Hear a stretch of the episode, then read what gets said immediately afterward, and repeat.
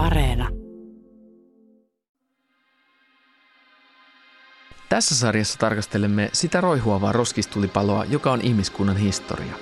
Tämä ilmiö, jota joskus kutsutaan edistykseksi, on todellisuudessa ollut tauoton marssi kohti yhä suurempaa kaaosta ja mielipahaa. Nyt kysynkin, miksi ja milloin kaikki alkoi mennä päin persettä ja mikä tärkeintä, ketä voimme syyttää. Tämä on Pieleen mennyt historia. Sarja, jossa käymme läpi ihmiskunnan perisyntejä. Tämän jakson perisynti on muutto kylmään ja pimeään ja ankeaan Pohjolaan. Minun nimeni on Jussi Nygren.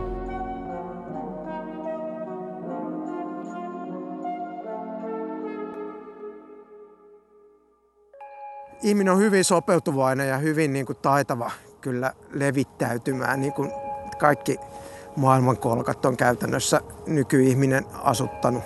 Meidän onni ja kirous on se, että, että ihminen on niin taitava.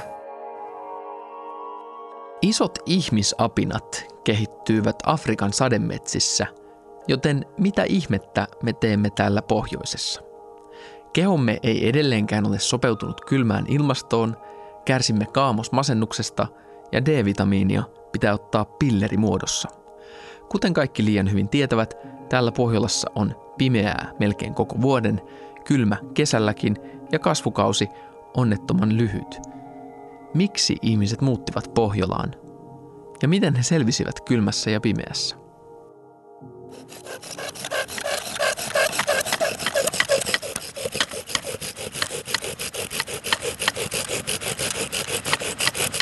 Oho, hei, savua au ja mun poltin myös tämän toisen käden, koska tämä wow. tälleen tulee tosi nopeasti kyllä tällä tuliporalla.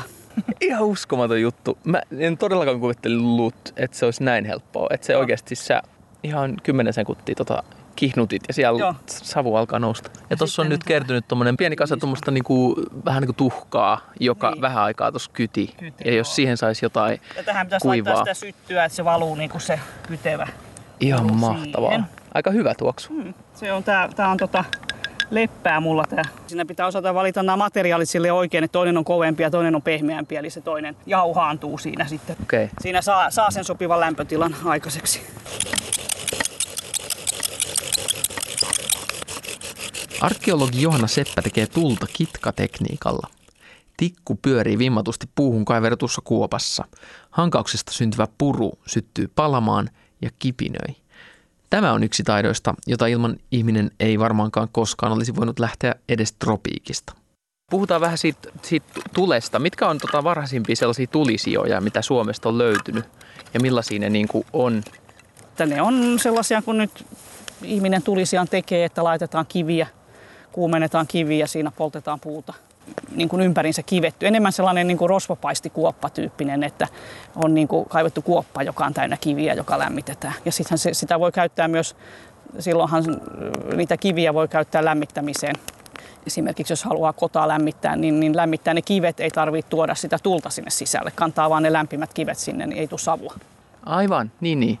Ja sille on varmaan vettäkin voitu keittää, että kuljetettu se, se lämpö siinä kivessä esimerkiksi veteen. Tai... Kyllä, joo, joo. Että ihan silloin varhaisemmalta kivikaudelta ei ole saviastioita, joten ei ole voitu keittää sillä tavalla sellaisissa astioissa. Että jos on ö, keitetty jotain, niin se on täytynyt jossain nahka astiassa keittää. Sellaisessa voi keittää nimenomaan näillä kuumilla kivillä, koska sitä ei tarvitse laittaa tuleelle sitä astia. Ja miksi jotain oltaisiin haluttu keittää oikeastaan? No, ruoka on yleensä parempaa keittämällä siinä mielessä tai, tai ainakin kypsentämällä tulessa, koska silloin siitä saa paljon enemmän energiaa irti kuin syömällä raakana. Tapaamme Johannan kanssa lenkkipolun varressa Espoon Leppävaarassa. Tässä paikassa 6000 vuotta sitten hylkeen pyytäjät keittivät hylkeen rasvaa, eli traania. Keittäminen on ollut yksi tapa säilyä rasvaa ravinnoksi talven varalle – Hylkeen rasva on myös käytetty vaatteiden öljyämiseen ja mahdollisesti öljylamppujen polttoaineena. Täällä te olette myös kaivannut. Tämä on ollut ilmeisesti meren rantaa aikana, vaikka nyt ollaan parin kilsan päässä. Joo, tässä tosiaan tehtiin tässä Leppävaarassa näitä uusia ulkoilureittejä. Ja yksi niistä sitten sattui silpasemaan vähän sen kivikautista asuinpaikkaa. Ja, ja siitä on löytynyt esimerkiksi hirveän, hir, hirveän monta, sanotaan parikymmentä hyvinkin tiheässä monta liedenpohjaa. Ja se oli aika mielenkiintoista, kun niitä on siinä niin paljon. lähekkäin, että mitä siinä on tehty. Että se voisi liittyä hylkeiden käsittelyyn jotenkin. Hylkeitä on voitu niin kuin, ö, saada paljonkin saaliksi silloin, kun niitä on ollut paljon paikalla ja sitten se on pitänyt käsitellä jotenkin ja ottaa talteen vaikka saviastioihin se hylkeen rasva ja säilyä se niin kuin tulevien pahojen päivien varalle. Niin sä sanoit, että sitä hylkeenrasvaa sitä saattaa näiltä tulisijoilta, niin sitä saattaa löytyä vielä tuhansien vuosien takaa. Joo, joo kyllä. Ja sitten voi myös katsoa, onko siinä jotakin kasvien siemeniä tai muuta tällaista säilynyt. Että joistakin saviruukuista on, on otettu kanssa sisäpinnalta, kun siellä saattaa olla karstana sitä mm. muinaista ruokaa, niin on analysoitu, että yhdessäkin olisi ollut niin kuin mahdollisesti hylkeenrasvaa ja puolukkaa siinä ruukussa joskus. On tehty jonkunlainen hylkeenrasvapuolukka vatkaus siihen. Mm, Okei, okay, eli se on ollut ehkä tämmöinen niin säilyvä ruoka sitten. Mitä Joo, no, no siinä on ollut kyllä saanut sekä vitamiinit että rasvat, että varsinainen terveyspommi. Mutta nämä 6000 vuoden takaiset hylkeenrasvan keittelijät eivät kuitenkaan ole lähimainkaan varhaisimpia Pohjolan asuttajia. Tiettävästi ensimmäiset hullut, jotka täällä liikuskelivat, tulivat heti jääkauden päätyttyä. He tulivat Baltian suunnalta ja kauempaa Keski-Venäjältä. Arkeologi Mikael Manninen on tutkinut Pohjoismaiden kaikkein varhaisinta pioneeriasutusta. Nämä vanhimmat asuinpaikat, mitä meillä on, on tuolta niin kuin Joensuun seudulta Lieksasta ja etelämpää tuolta ihan rajan läheltä, niin ne on kuitenkin semmoista noin 10 900 10 800 vuotta sitten. Mutta sitten meillä on jo Lapista sitten ihan siinä 10 300 suunnilleen, niin on jo vanhimmat samankaltaista kulttuuria edustavat kohteet. Et se on loppujen lopuksi koko Suomi asutettu verrattain nopeasti. Wow, siis toi on aika pysäyttävä, että Lapissa on oltu siis jo ihan heti siinä Joo, alku, alkupioneeriasutuksen Joo. vaiheessa, niin siinä heti, heti mentiin ihan sinne Lappiin asti, kun vaan maa vapautui jäästä. No, tavallaan se on ihan loogista, jos ajattelee, että miten se jää on vetäytynyt. Tavallaan se jäätikön keskus on ollut tuossa Ruotsin pohjoisosissa. Ja tavallaan kun se jää vetäytyy, niin se vetäytyy sekä pohjoisesta että etelästä. Niin kun, että tavallaan pohjoinen ja etelä paljastuu ensin ja sitten vasta niin kuin itä ja keski. Et ei sitä, esimerkiksi Kainuu oli mahdollista asuttaa paljon myöhemmin kuin vaikka Ilomantsi tai Utsjoki. Että me tehtiin jossain vaiheessa sellainen tutkimus, missä me laskettiin sitä, että kuinka kauan siinä itse asiassa menee, että jäätikön reuna on lähtenyt joltain alueelta, että siellä on ensimmäiset ihmiset. Se oli semmoinen 500-600 vuotta siitä, että, että se jää on hävinnyt siitä, niin, niin me löydetään ne ensimmäiset ihmisasutuksen merkit. Jääkauden jälkeen maailma muuttui nopeasti – Ilmasto lämpeni vuosi vuodelta ja lisää maata paljastui merestä. Eläinten vaellusreitit ja kasvisto olivat jatkuvassa muutoksessa. Muutos oli niin nopea, että tuon ajan ihmiset olisivat saattaneet huomata sen yhden elämän aikanakin. Jäätikön jälkeen täällä alkoi kasvaa nuorta koivikkoa, joka houkutteli hirviä ja peuroja. Niiden jäljillä tuli metsästäjiä. Tavallaan on edullista siirtyä semmoiselta alueelta, missä on paljon tai enemmän ihmisiä, niin semmoiselle alueelle, missä ei ole kukaan vielä käynyt. Kun nämä eläinlajit kuitenkin levittäytyy uusille alueille ensin, niin sitten ihminen seuraa perässä. Et jos, jos on kymmenen metsästäjää yhden hirven perässä, niin se on aina vaikeampi sille yhdelle metsästäjälle saada, saada elanta kuin jos on vain kaksi metsästäjää sen yhden hirven perässä tai parhaassa tapauksessa vaan se yksi. Kalanpyynti on ollut Pohjolassa myös tärkeä elinkeino, sillä sitä on voitu harjoittaa ympäri vuoden ja kalaa on myös osattu säilöä kuivaamalla ja hapattamalla. Karjalasta, Antrean kylästä, onkin löydetty maailman vanhin kalaverkko. Se on punottu pajusta ja se on 10 000 vuotta vanha. Nämä varhaisimmat asukkaat, jotka oli siis Lapissa ilmeisesti pyysivät peuraa lähinnä ja etelässä hirveä, niin sit siinä jonkin aikaa meni, niin, niin tämä hylkeenpyynti niin rupesi kasvattaa siinä. Ilmeisesti se vaatii kuitenkin aikansa, että ihmiset oppii myös hyödyntämään sitä hyljettä. Et jos ajatellaan, että nämä ensimmäiset asuttajat tuli tuolta niin kuin Keski-Venäjän tasangolta, niin eihän siellä hyljettä ole. Et hylkeet ne on sitten tavannut ensimmäisen kerran, kun ne on tullut Vienanmerelle tai, tai Jäämerelle tai, tai sitten Suomenlahdelle. Ja sitten kala, kalalajithan on tullut tietysti voinut olla hyvinkin keskeistä myös näin niin kuin elo, elon jäämisen kannalta, koska lohi tuottaa sitten esimerkiksi paljon D-vitamiinia, mikä on sitten taas tämmöinen keskeinen Olisi houkutteleva ajatus, että luontorakkaat nykysuomalaiset olisivat varhaisille hirvenmetsästäjille, hylkeen pyytäjille ja kalastajille sukua, mutta tämä ei pidä ollenkaan paikkaansa. Me emme ole sukua näille pohjoisen pioneereille, vaan heidän sukunsa on pitkälti sammunut kokonaan. Niin ahtaiden geneettisten pullonkaulojen läpi on ihmiskunta sen jälkeen sulloutunut. Kaikkialla Euroopassa trendi on sama. Maanviljelijäväki ja ratsastajakansat ovat pitkälti jyränneet alleen alkuperäiset metsästäjäkeräilijäkulttuurit. Uusimpien geneettisten tutkimusten mukaan Fennuskandian alkuperäisasukkaat ovat olleet luultavasti tummaihoisia, ja he ovat puhuneet meille täysin vieraita jo tuhansia vuosia sitten kuolleita kieliä. Niin ajatus aikoinaan oli se, että, että, että se, että ihmiset nykyään Euroopassa on vaaleihosia, niin se olisi liittynyt nimenomaan siihen, että, että varhaisimmassa vaiheessa, kun lähdettiin ja alettiin asuttaa, niin muutettiin pohjoisemmaksi, niin tavallaan se vaaleiho mahdollistaa paremmin D-vitamiinin saannin auringosta. Mutta tämä ei ilmeisesti pidä ollenkaan paikkaansa. Että, että nyt kun tiedetään, että nämä varhaisimmat eurooppalaiset on itse asiassa ja itse asiassa hyvin myöhäisessä vaiheessa vielä nämä metsästäjäkäräjät on ollut tummaihosia. Siis on ollut siniset silmät, mutta ne on ollut tummaihosia. Että vaaleihoisuus itse asiassa on paljon myöhäisempi juttu, joka tulee sitten just täältä näistä asutusvirtauksista, jotka tulee sieltä niin kuin idästä paljon myöhemmin. Siis näitä ma- varsia maanviljelijöitä ja vasta sitä kautta tulee sitten se vaaleihoisuus Eurooppaan. Niin kuin ehkä 7000 vuotta sitten niin kuin vasta rupesi ihmiset vaalenemaan Euroopassa. Niin voisiko se liittyä siihen, että tavallaan että maanviljelijöillä ihmisillä se ravinto oli niin heikkoa ja niin ravinneköyhää, että siitä ei D-vitamiini saanut, niin sitten sitä piti saada aurinkosta. Joo, toi, no siis toi on ihan hyvä teoria mun mielestä. Voisi hyvin ajatella, että toi on niin kuin ollut se syy. Siis ne ensimmäiset pioneeriasuttajat, jotka tuli, mitä kieltä ne puhu? No sitä, sitä ei kyllä tiedetä, tiedetä yhtään, että se on jotain tämmöistä paleokieltä se on ollut, mutta väittäisin, että se on ollut kyllä semmoista, mitä kukaan ei tänä päivänä ymmärtäisi.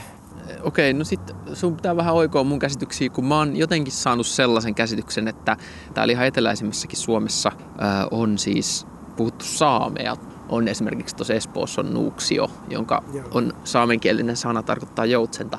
Miltä ajalta nämä nimet sitten on peräisin? No ne on paljon myöhäisemmältä ajalta. Että, et, et siis saamea on puhuttu täällä etelässä vielä niin kuin keskiajan alussakin mahdollisesti. Siis kielitieteilijätkin ajoittaa niin kuin saamen kielen syntymisen vasta tonne joitain vuosisatoja ennen ajanlaskun alkua, että se, et ei, ei se niin kuin saamea ole myöskään ollut, mitä nämä ihmiset on puhunut. Että suomen, suomen kielikin on tullut tänne paljon myöhemmin.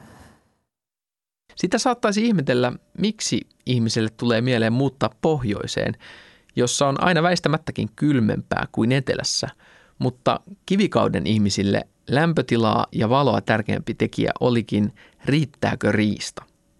Aluksi Pohjolaan tultiin kesäisille metsästys- ja kalastusretkille – ja kohta saatettiin jo tehdä ympärivuotisia majoja ja hirsirakennuksia. Siis ihmiset on elänyt jossain niin kuin tällaisissa parinkymmenen ihmisen ehkä jossain heimoissa tai laumoissa ja sitten nuoret ihmiset tai silleen aikuistuvat ihmiset jossain vaiheessa niin kuin uteliaisuus alkaa ajaa ehkä 10 kilometriä jonnekin jonkun joen taakse tai jonkun metsän taakse katsomaan, että Joo, näin vähän niin kuin uteliaisuus ajo sitä, mutta et että ne ihmiset kuitenkin synty suunnilleen kymmenien kilometrien päässä siitä, mihin ne sitten aikuisena asettuu. Todennäköisesti ihmiset on kyllä liikkunut aika pitkiäkin matkoja. Että ei, se, ei se niin ole ollut, että, että olisi pysytty koko ajan siinä samalla alueella. Niillä on ollut todennäköisesti esimerkiksi koiravaljakoita silloin jo. Ja talvellahan pääsee koiravaljakolla niin huomattavan pitkiä etäisyyksiä. Et ei, ei se, se ei ole esimerkiksi ollenkaan mahdotonta, että Suomesta tai Baltian maista olisi, olisi käyty niin kuin jäätä pitkin vaikka tuolla Skandinaviassa. Että sieltäkin on joitain merkkejä siitä, että, että ihmiset olisi täältä idästä niin kuin Itämeren yli tullut sinne. Et se on ollut kyllä semmoista niin kuin aikaa, että ihmiset on liikkunut paljon ja, ja, ja tavallaan uusia alueita on, on niin kuin vallattu, sanotaan näin. Et, et niin joo, että et ehkä niin kuin nykyihminen ei ihan pysty käsittämään sitä, että, että sellaista ajatusta semmoisesta niin kuin kodista ei välttämättä ollut. Et mehän niin kuin, me ostetaan asunto, se määrittää niin kuin meidän arjen siihen yhteen pisteeseen, mutta silloin se on ollut ehkä joku tämmöinen Uudenmaan kokoinen alue on ollut ihan hyvin semmoista yhden ihmisen elinpiiriin jopa. Tai... Joo, näin voisi ajatella ihan hyvin. Ja, ja ehkä jopa niin kuin isompia alueita ihan silloin varhaisimmassa vaiheessa. Että siinä pitää muistaa sekin, että piti hankkia niin kuin puolisoja. Ja niitä ei välttämättä otettu siitä omasta 20 hengen ryhmästä, vaan ne otettiin jostain muualta. Mikä sitten edellytti, että piti just näiden nuorten ihmisten piti käydä myös huomattavasti pidemmällä etsimässä niitä puolisoita. Että, että Okei, se, nyt se... alkaa niinku valkeneen, mikä, mikä niitä ajoi siis. Joo. Joo. Ymmärrän, että se ei välttämättä ollut se hirvi aina ekana mielessä, vaan ehkä joku, no, siis, joku siis puolison löytäminen. Perustarpeet. Kyllä, kyllä.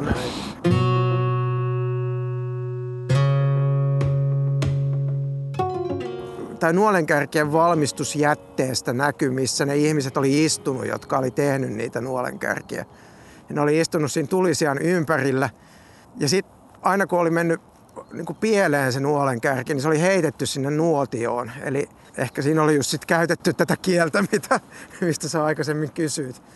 Vähän voimasanoja. Kiroiltu jollain paleokielellä. Kyllä. Mutta mä epäilisin, että tuossa esimerkiksi on ollut se tilanne, että niitä on tehty sitten illalla, kun on ollut jo niin kylmä tai muuta ja oltu siellä sisällä lämpimässä. Ja koko se perhekunta, joka siinä on ollut liikkeellä, niin, niin on yöpynyt sit siinä samassa tilassa. Että. Miten sä luulet, mitä ne on siellä rupatellut siellä talvimajassaan sit nämä ihmiset sen pitkän talven, että miten se aikakin on saatu kulumaan? Niin, tai en tiedä, onko se nyt ollut, toi ehkä nykyihmisen ajatus, että miten on aika saatu kulumaan, että sitä on varmaan sitten suunniteltu niitä retkiä ensi kevään retkiä. Ja niin ja kunnostettu varusteita ja tehty uusia ja ja ylipäätään kannettu huolta siitä, että, että selvitään sen talven yli.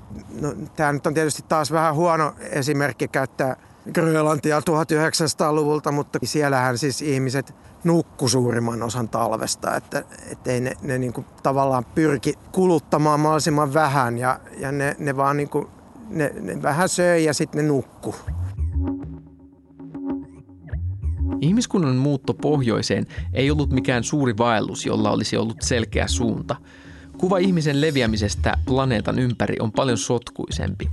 Homo sapiens levittäytyi aluksi ulos sademetsästä ja tämä tapahtui jo 200 000 vuotta sitten Afrikassa. Sen jälkeen ihmiset levisivät pitkin lämpimiä alueita ensin Intian kautta Kaakkois-Aasiaan ja sieltä edelleen kohti Australiaa. Mutta 50 000 vuotta sitten tapahtui jokin muutos, joka mahdollisti etenemisen kohti pohjoisempia leveyksiä, sinne missä on pitkä talvi ja missä kasvit eivät aina tuota juurikaan syötävää, kohti Eurooppaa ja Siperiaa. Tuolloin ihmisen on täytynyt ainakin omaksua taitoja valmistaa kestäviä vaatteita ja myös tulla toimeen liikkuvana metsästäjänä, jonka pääasiallinen ruoanlähde on liha – Pohjoisilla alueilla ihminen on aina ollut enemmän metsästäjä kuin keräilijä. Näillä taidoilla aukesivat reitit ensin Eurooppaan, sitten pitkin Siperiaa ja lopulta koko kierros aina Pohjois-Amerikkaan asti. Niihin aikoihin, kun Suomea asutettiin, ihminen oli jopa kävellyt Siperiasta Beringin salmen yli Pohjois-Amerikkaan ja eteni jo kovaa vauhtia läpi Amazonin sademetsän. Fennoskandian asutus ei siis ollut mikään ennennäkemätön urotyö ihmisen historiassa. Se oli vain yksi osa paljon pidempää valloitusten jatkumoa lajille, jolla oli jo valtava repertuori erilaisia tekniikoita käytössään.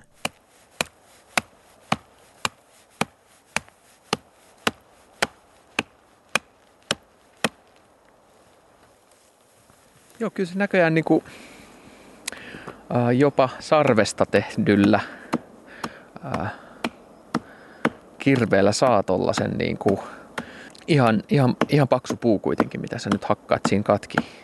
Että, että kohta meillä olisi perustuspuu tota, jollekin asumukselle. Ei no, kovin tukeva, mutta kuitenkin. No, Tämä on nyt ovettu tälleen, että tästä voisi alkaa hirsikehikkoa väkertämään.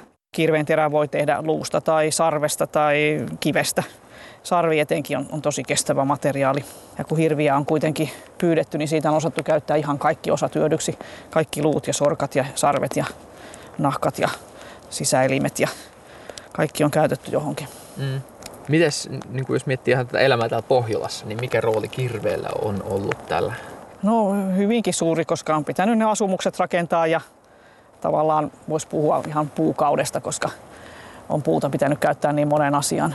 On, on pitänyt saada just se polttopuut ja ruuhet ja kalastusvälineet ja muut tärkeät asiat puusta tehty. Kivikausi oli suurta luovuuden aikaa. Orgaanisista materiaaleista, kuten luusta, puusta ja nahasta tehdyistä esineistä, suurin osa on jo nyt maatunut, mutta suohon uponneen kirveen jäänteiden perusteella arkeologi Johanna Seppä on rakentanut itselleen kivikautisen luukirveen. Olennaisimpia työkaluja pohjoisessa selviämiseen olivat kirveet, keihät ja veitset sekä luuneulat, joilla eläinten nahat parsittiin lämpimiksi ja kestäviksi vaatteiksi. Tässä on tällainen nahka, nahkapussukka, joka on tehty rasvaparkitusta poronahasta ja lohenahasta. Se on ommeltu hirveän jänteellä. Lohikassi. Mm. Aika mieletön. Tässä tuntuu nämä suomut ja Joo. ihan hyvin kyllä erottaa, että on lohta. Miten hyvin tämmöinen lohen nahka kestää? Kalan nahka on ihan kestävää, että sitähän nykyisinkin on vähän yritetty tuoda uudestaan. Uudestaan siitä tehdään hienoja design-kasseja ja muuta, että sehän on, se on ihan hieno materiaali yksi tällainen, missä on, on, on säilynyt näitä, jotain näitä jäätiköistä löytyy joskus, jos muistaa jäämies Ötsin. Mm. Se nyt oli pronssikautinen, mutta sillä oli ne säärystimet ja kengät ja nahkatakki. Tai niin kuin, missä oli siis tulkista ja hattu ja mm. sitten vielä sellainen heinäviitta ja rinkka ja kaiken näköistä. Että, että sehän tässä on usein ongelmana, kun kivikaudestakin säilyy, niin siksi sanotaan kivikaudeksi, kun säilyy ne muutamat pienet kivenmuruset, mutta se koko materiaalinen kulttuuri on ollut ihan valtava ja lähinnä or- orgaanista ainetta, joka on sitten maatunut.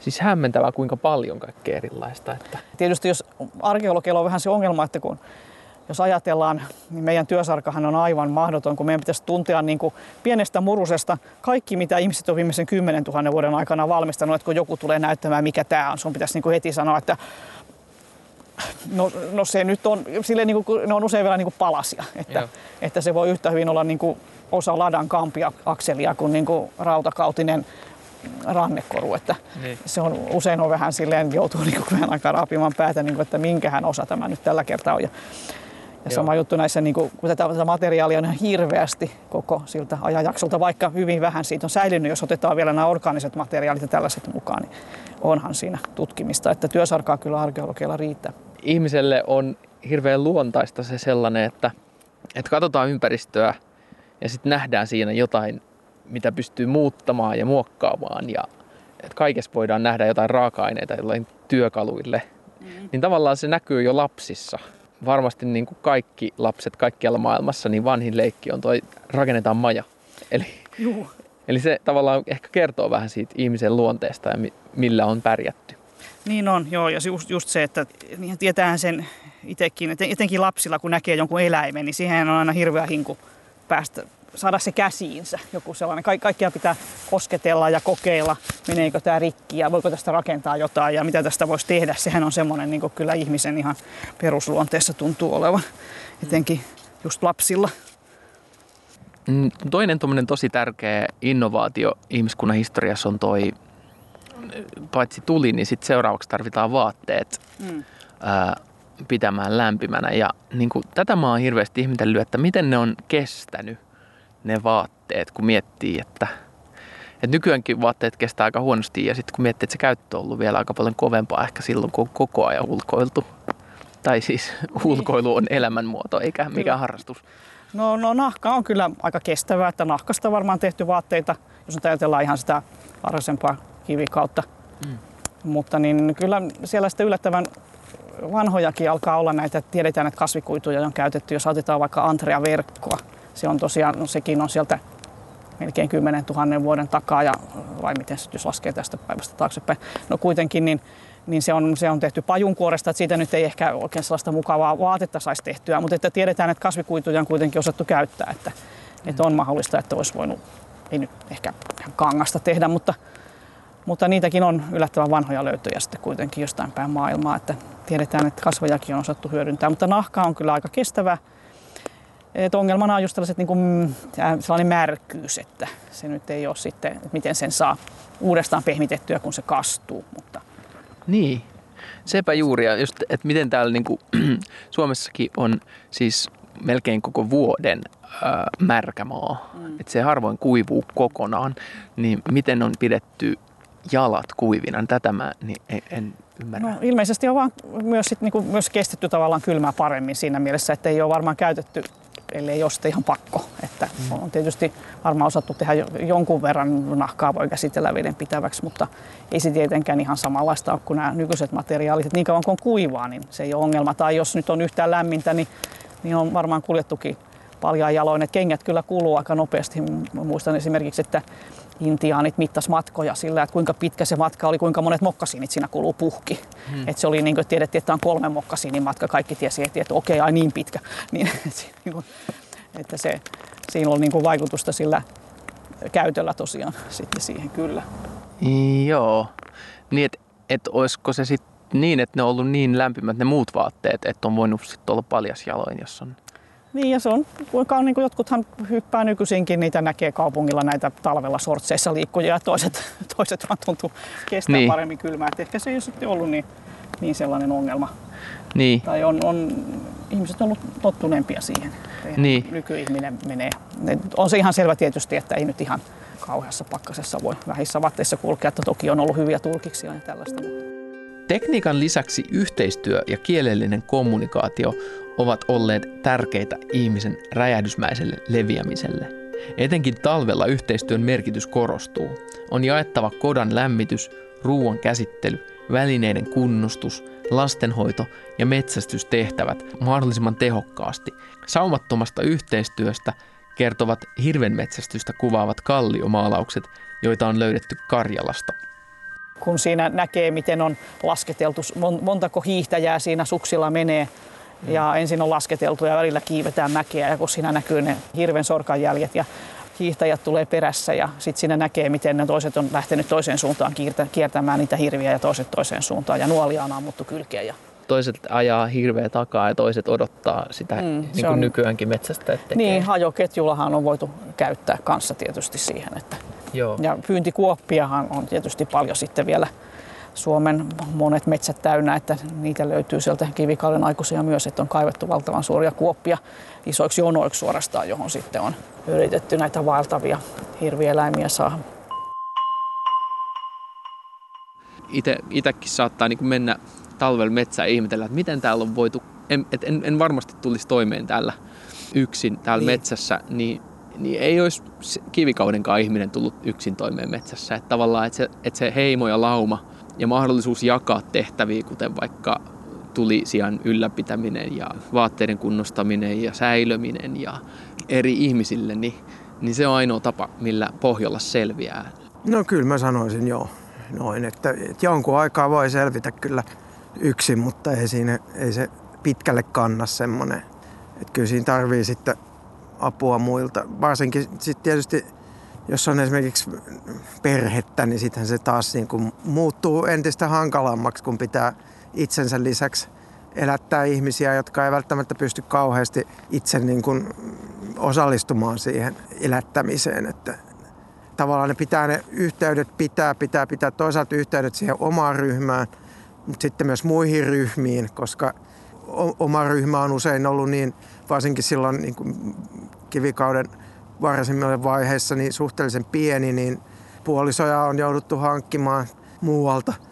Ja sama juttu on sitten just tämmöisen niin kuin yhdessä tehtävän metsästyksen, kalastuksen kanssa. Et vaikka just tämä lohen nousu, että, että siinä voi olla niin kuin etua siitä, että on se isompi porukka. Voisi hyvin ajatella, että lohta on esimerkiksi pyydetty sille, että osa porukasta on joen toisella rannalla ja toiset toisella rannalla ja yhdessä sitten verkollakin niin pyydetään niitä tai ajetaan vähintäänkin niitä kaloja silleen, että niitä on sitten helpompi sieltä harppuun alla napsia. Että. Ja sitten taas niin kun, sit, kun se, se lohen nousu on päättynyt, niin sitten on taas hajaannuttu ja lähetty omiin suuntiin, koska, koska sitten taas jotkut toiset resurssit, vaikka hirvi, että et se on parempi, että ihmiset hankkii sen oman hirvensä, kuin että kaikki olisi sen yhden hirven kimpussa siinä samalla. Ihmiset on toisaalta kokoontunut ja sitten toisaalta taas hajaantunut.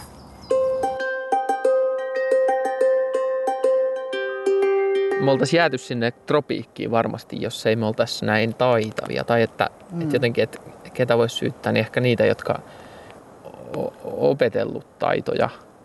Niin, miten, tai toisaalta ihmisethän on yleensä aika sellaisia uteliaita, että ne haluaa nähdä, mitä, mitä on siellä seuraavan mäen takana. Ja jos siellä onkin mukavaa, niin sitten jäädään sinne ja sitten kohta ruvetaan miettimään, että no mitähän tuolla on, jos tuonne menisi. Mm. Ei se ihminen ei oikein viihdy paikallaan jostain syystä usein. Ehkä, ehkä me ollaan liian uteliaita ja jos me oltaisiin vielä, vielä laiskempia, niin, niin röhnötettäisiin vaan siellä paikallaan, niin ei, ei oltaisi lähetty koskaan mihinkään. Mutta niin tämä sy- syyllinen on nyt vieläkin vähän kateissa. Niin. Et mä en voi oikein syyttää siitä, että mä oon täällä niitäkään Suomen ensiasuttajia, kun se ei välttämättä ole niin, että, että mä olisin edes suku niille, ei, vaan päinvastoin, että tänne on tultu monta kertaa ja monesta suunnasta. Kyllä. Ja on hyvin mahdollista, että kaikkien suomalaisten tai kaikkien eurooppalaisten esi on pikemminkin sit niitä ma- maanviljelijöitä. On sitäkin spekuloitu, että just tänne pohjan perukoille on jäänyt nämä viimeiset sitten nämä metsästäjät, jotka on täällä sinnitellyt kaikista pisimpään. Että me, me oltaisiin vähän niitä alkukantaisempia, mutta kyllähän nykyiset geenitutkimukset on aika tavalla sitten kumonnut senkin, että, mm. että ei se sitten menekään niin. Kuitenkaan. Niin ei ainakaan geneettisesti, mutta kulttuurisesti Suomen alueella elävät ihmiset on ollut tosi pitkään aika primitiivisiä, eikö vaan? On, on, on ehkä pitempään ollut vaikka metsästys tärkeä. Mm. Niin tosi myöhään täällä alkaa maanviljely. Se kasvukausi on aina ollut lyhyt täällä. Sen takia täällä ei ollut isoja sivilisaatioita täällä Pohjolassa, eikö vaan? Että se, et tuommoisella eräilyllä, metsästyksellä, hirven metsästyksellä, hylkeenpyynnillä, niin sellaisella ei niin kuin Roomaa perusteta. No ei, ei ole. Että, jo, että siihen tarvitaan aika paljon sitä ylijäämää ja orjatyövoimaakin näköjään, millä ne mm. isot rakennushankkeet tehdään. Että jos on vaan vähän ihmisiä, niin, niin sillä ei kovin kummosta pyramidia saada aikaiseksi. Et meillä on nyt sitten Rooman sijaan meillä on järvempää. niin. No joo. Okei, no, mutta syyllistä nyt sitten ei vissiin saada sille, että niin, miksi me ollaan täällä Pohjolassa. No niin, niin, miksi ei? Miksipä ei?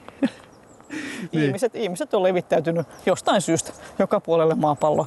Miksi, miksi, niin se onkin hyvä kysymys.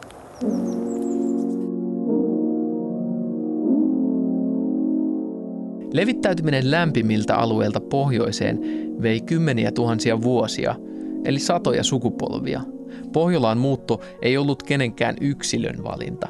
Ihmiset vain kautta aikojen ovat harhailleet joka suuntaan ja päätyneet lopulta näille raukoille rajoille.